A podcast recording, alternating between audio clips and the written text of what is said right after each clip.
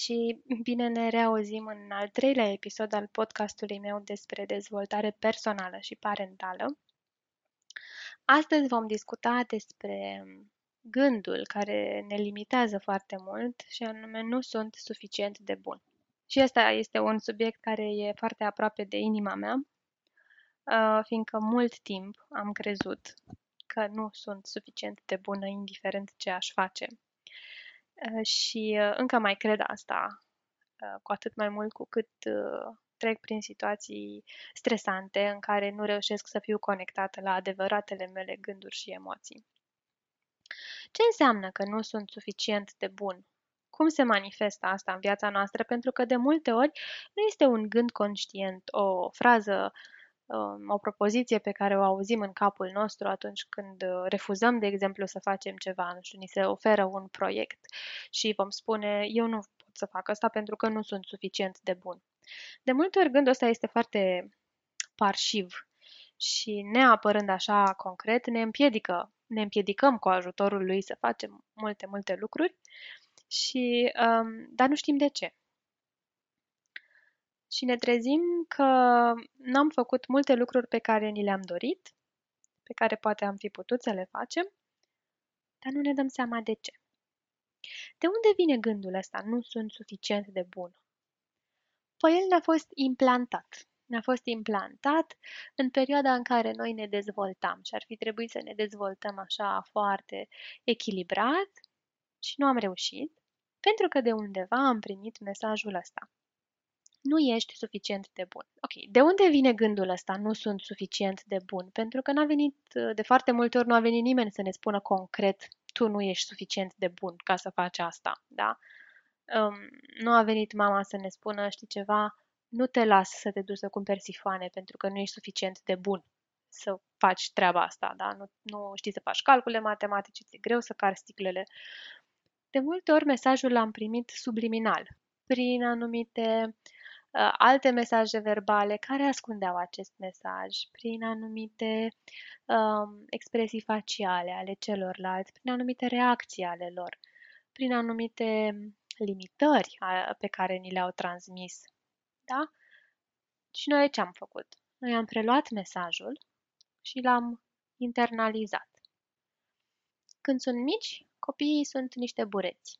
Nu doar pentru informație, nu doar că îl pui undeva și el absorbe din mediul informație cognitivă, dar el absorbe și informație emoțională. Și cu atât mai mult este deschis să primească această informație de la părinți și de la ceilalți din cercul lor foarte apropiat.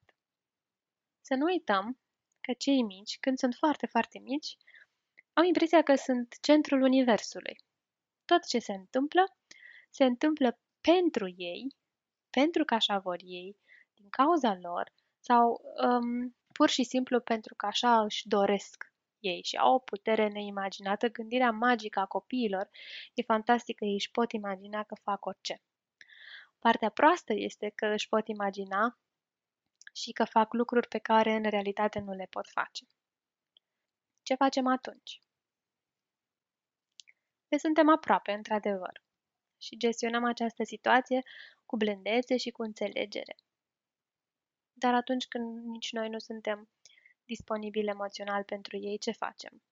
Să luăm, de exemplu, situația în care um, cei doi părinți ai copilului nu se înțeleg foarte bine și se ceartă foarte tare.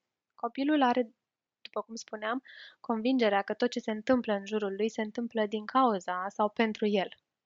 Pentru că așa este gândirea lui formată. Nu poate să își uh, închipuie, din nou vorbim despre un proces inconștient, nu poate să-și închipuie că ceva se întâmplă în jurul lui fără să fie vorba despre el. Și atunci când mama și tata se ceartă, cu siguranță se ceartă din cauza lui. Și dacă tot este el buricul universului și poate face orice prin gândirea lui magică, el va vrea desigur să împace pe mama și pe tata. Dar nu va reuși, pentru că nu el este cauza certurilor. Certurile dintre mama și tata nu au legătură cu copilul. Și atunci orice ar face copilul, nu va reuși să-i împace. Și asta îi va spune, nu sunt suficient de bun. Și va purta această convingere în toată viața lui. Există și situații mai mici în care copilul va crește cu această convingere. De exemplu, are părinți supraprotectori, care nu îl lasă să facă lucruri pentru că se tem pentru el. Se tem că nu va reuși, se tem că îi va fi greu, se tem că va răci, se tem că, nu, că va fi respins, își pun în copil toate fricile și anxietățile și temerile lor și îi interzic să facă lucruri. Și atunci copilul înmagazinează eu nu sunt suficient de bun.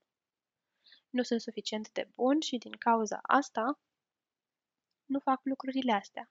Și pentru că nu le exersează, nici nu va reuși să le facă, ceea ce îi va întări convingerea.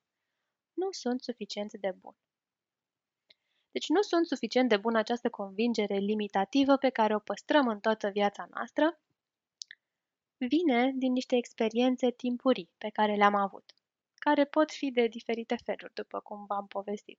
Poate să fie ceva mai grav, părinți care um, se ceartă, care, care divorțează, poate să fie ceva și mai grav, nu știu, membrii ai familiei care au murit și de la care nu a reușit să-și ia la revedere din nou, nu am fost suficient de bun poate să fie din lucruri minore, dar care se repetă. Um, nu, nu este lăsat să facă anumite lucruri, pentru că nu este suficient de bun. Și ducem această convingere în viața noastră. Ce facem cu ea? Ajungem la 30 de ani și credem că nu suntem suficienți de buni. Un lucru bun pe care îl putem face este să combatem această gândire. Ok, nu suntem suficient de buni. Să facem ce? Hai să vedem concret. Eu nu sunt suficient de bună. Să fac? Ce înseamnă suficient de bun? Și ce trebuie să fac? Am primit un proiect pe care mi-e greu să-l duc la bun sfârșit pentru că nu sunt suficient de bună. Ok, și dacă aș fi suficient de bună, ce aș face? Mi-aș uh, planifica și aș împărți proiectul în mai multe bucăți. Pot să fac asta? Sigur că da. Și apoi aș uh, stabili anumite deadline-uri pentru părțile proiectului meu. Pot face asta? Sigur că da. Și uite, aici ar trebui să implementez un lucru pe care nu știu cum să-l fac. Da, și e ok să nu știi cum să faci toate lucrurile de pe lume. Și este momentul în care cere ajutorul unui expert. Pentru că asta nu înseamnă că nu sunt suficient de bun. Înseamnă pur și simplu că nu mă pricep în domeniul respectiv. Nu sunt suficient de bun este o judecată despre noi înșine, care ne împiedică să facem lucruri. Împiedicându-ne să facem lucruri, ne confirmă că nu suntem suficient de buni. Cum am arătat noi dacă am fi suficient de buni? Cum acționează o persoană suficient de bună? Ce înseamnă suficient de bun? Odată ce definim lucrul ăsta și îl împărțim în etape și vedem care sunt pașii pe care ar trebui să-i facă o persoană suficient de bună, s-ar putea să ne dăm seama că putem și că suntem suficient de buni. Și ne putem spune asta. Știi ceva? Nu știu ce înseamnă nu sunt suficient de bună. Dar uite, mă pricep și la asta, și la asta, și la asta. Iar la asta nu mă pricep și știu să, să cer ajutorul altcuiva și indiferent de ce au crezut alții despre mine. Indiferent de ce am crezut eu despre mine până acum. Știu că pot face. Sunt multe minciuni pe care ni le spunem despre noi. Sunt multe lucruri pe care vocea noastră interioară ni le reproșează. Puteți da mai încet vocea interioară. Îi puteți spune, știi voce, știu că vrei să mă protejezi, de lucrurile astea. Știu că ești ca mama și ca tata care nu mă lăsau să ies afară la joacă pentru că se temeau că o să mă rănesc. Și îți mulțumesc că ai grijă de mine. Și uite, o să fiu atent. Și o să fiu ok. Și dacă o să greșesc, o să învăț din asta. Și o să mă ridic. Și o să continui. Nu sunt suficient de bun, de multe ori se leagă cu teama de eșec. Ce înseamnă să eșuezi? înseamnă să înveți ceva dintr-o experiență și să aplici învățătura în altă experiență. Sunt mulți oameni de succes care spun că cele mai multe lucruri pe care le-au învățat în viață le-au învățat din eșecurile lor. și că fără eșecurile prin care au trecut, nu ar fi ajuns în, în locul unde sunt. Eu cred că ești suficient de bun. Eu cred că toți suntem suficient de buni. Eu cred că suntem atât de buni pe cât putem să fim. Și cred că suntem perfectibili. Dar niciodată nu vom fi perfecti. Ne auzim săptămâna viitoare.